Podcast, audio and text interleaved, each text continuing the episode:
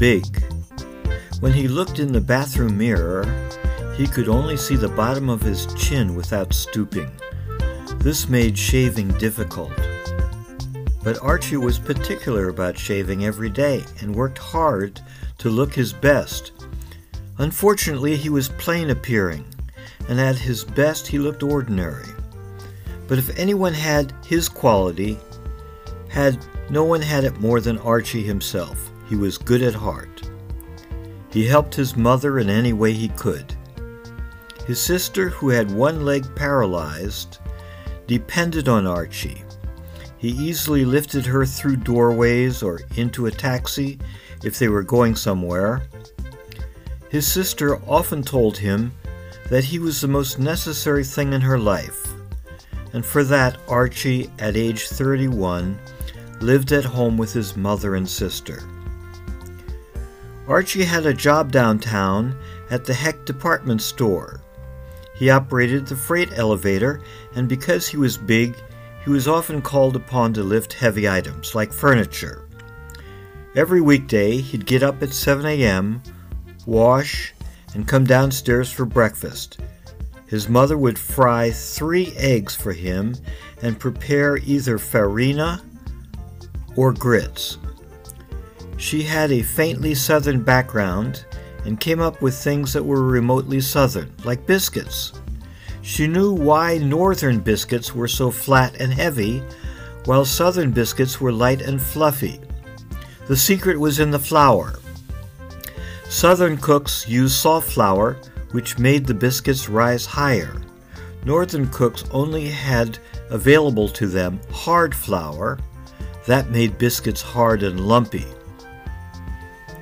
Archie put on his work clothes, a pale shade of khaki, and because it was winter, he wore a large coat his mother had patched repeatedly, which he kept because it made him warm while waiting for a bus.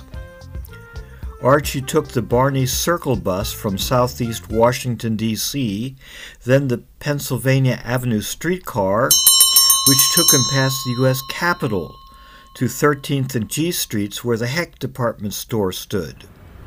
But halfway along the streetcar route, Archie's heart would skip a beat at G Street Southeast when Caroline got on the streetcar. Archie didn't know her name then, so he just thought of a name for her, and Caroline seemed to fit. If he were sitting in a front seat, he would stand up just as she got on, hoping she would take the seat he had just left. He positioned himself a few rows back so he could see clearly her sitting where he had been. Caroline was beautiful in a fresh outdoor kind of way.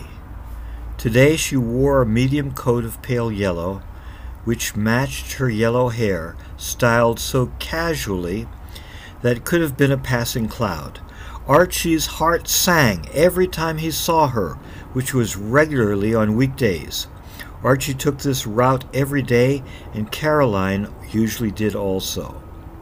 Once, when getting on, Caroline didn't take the seat in front, but moved past Archie, and her hair barely brushed past him. It was an experience he would never forget. It stayed with him forever. Now, Archie loved his mother he loved his sister, but if he had one moment to decide, he would stay with Caroline if she agreed to stay with him. He wanted so badly to be there. He needed her company. He needed everything that was Caroline.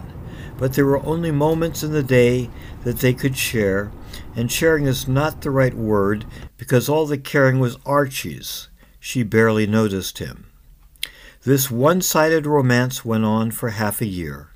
Caroline dropped from sight. She was gone for several weeks. Archie missed her a lot. He came up with imagined stories to explain her absence. Her mother was sick, so she was nursing her to health. She was cleaning the house and something happened. She slipped and broke her ankle. This story frightened Archie, who himself felt the pain that he imagined Caroline was going through. But then she appeared again, and Archie's heart sang, because if Archie was any one thing, He, a big man, had a big heart.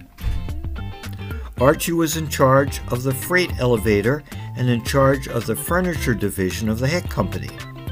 His job was to check the inventory of arrivals and deliveries. He knew where each piece of furniture was located in the shipping department, and lots of furniture arrived and left his department every day. Caroline, meanwhile, had taken leave to help move into a new home, not in southeast Washington, but in northwest, closer to Connecticut Avenue. This meant she wouldn't be taking Archie's streetcar because she was coming from a different direction. When Archie saw her, she was with a friend in the Hecht department store restaurant. Archie took sight of her. He wanted to speak to her, but there was no opportunity.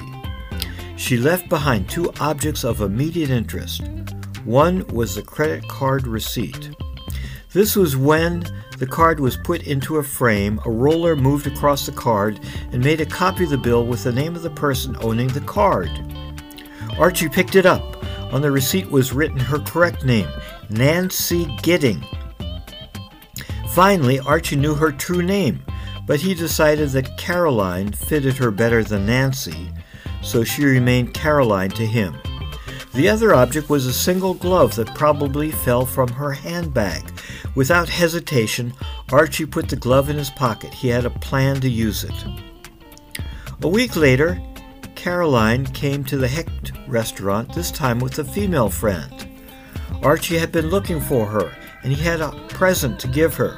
It was on sale for $29.95. The two young women were in conversation when Archie came by dressed in his work clothes. There was only a moment when their conversation stopped while Caroline was searching for something in her handbag. Archie tapped her on the shoulder. She swung around, surprised. Here, I have this for you, he said. Caroline looked at him, uh, startled. What are you doing? Archie said, This is for you, and handed her a small package. Caroline's friend moved closer to Caroline, putting herself between the two. Archie said, It's a ring, a friendship ring. I bought it for you.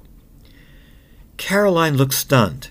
She reached for her handbag while beginning to stand up.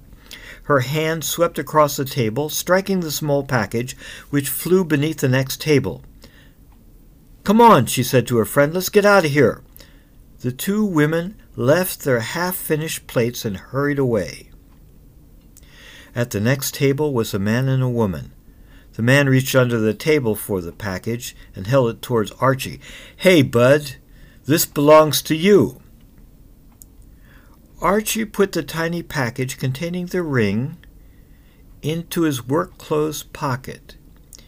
He had used the glove to find the ring size for Caroline. In his mind's eye, he had planned to give her the ring which would be the perfect way to begin the conversation that would bring them together. His plan clearly didn't work. Archie slowly moved away. But, he thought, at least I got to see her up close. I got to see her and talk to her some. Archie went home thinking that at least he had something to keep his memories of Caroline alive. He held tightly to the small gold ring. The end.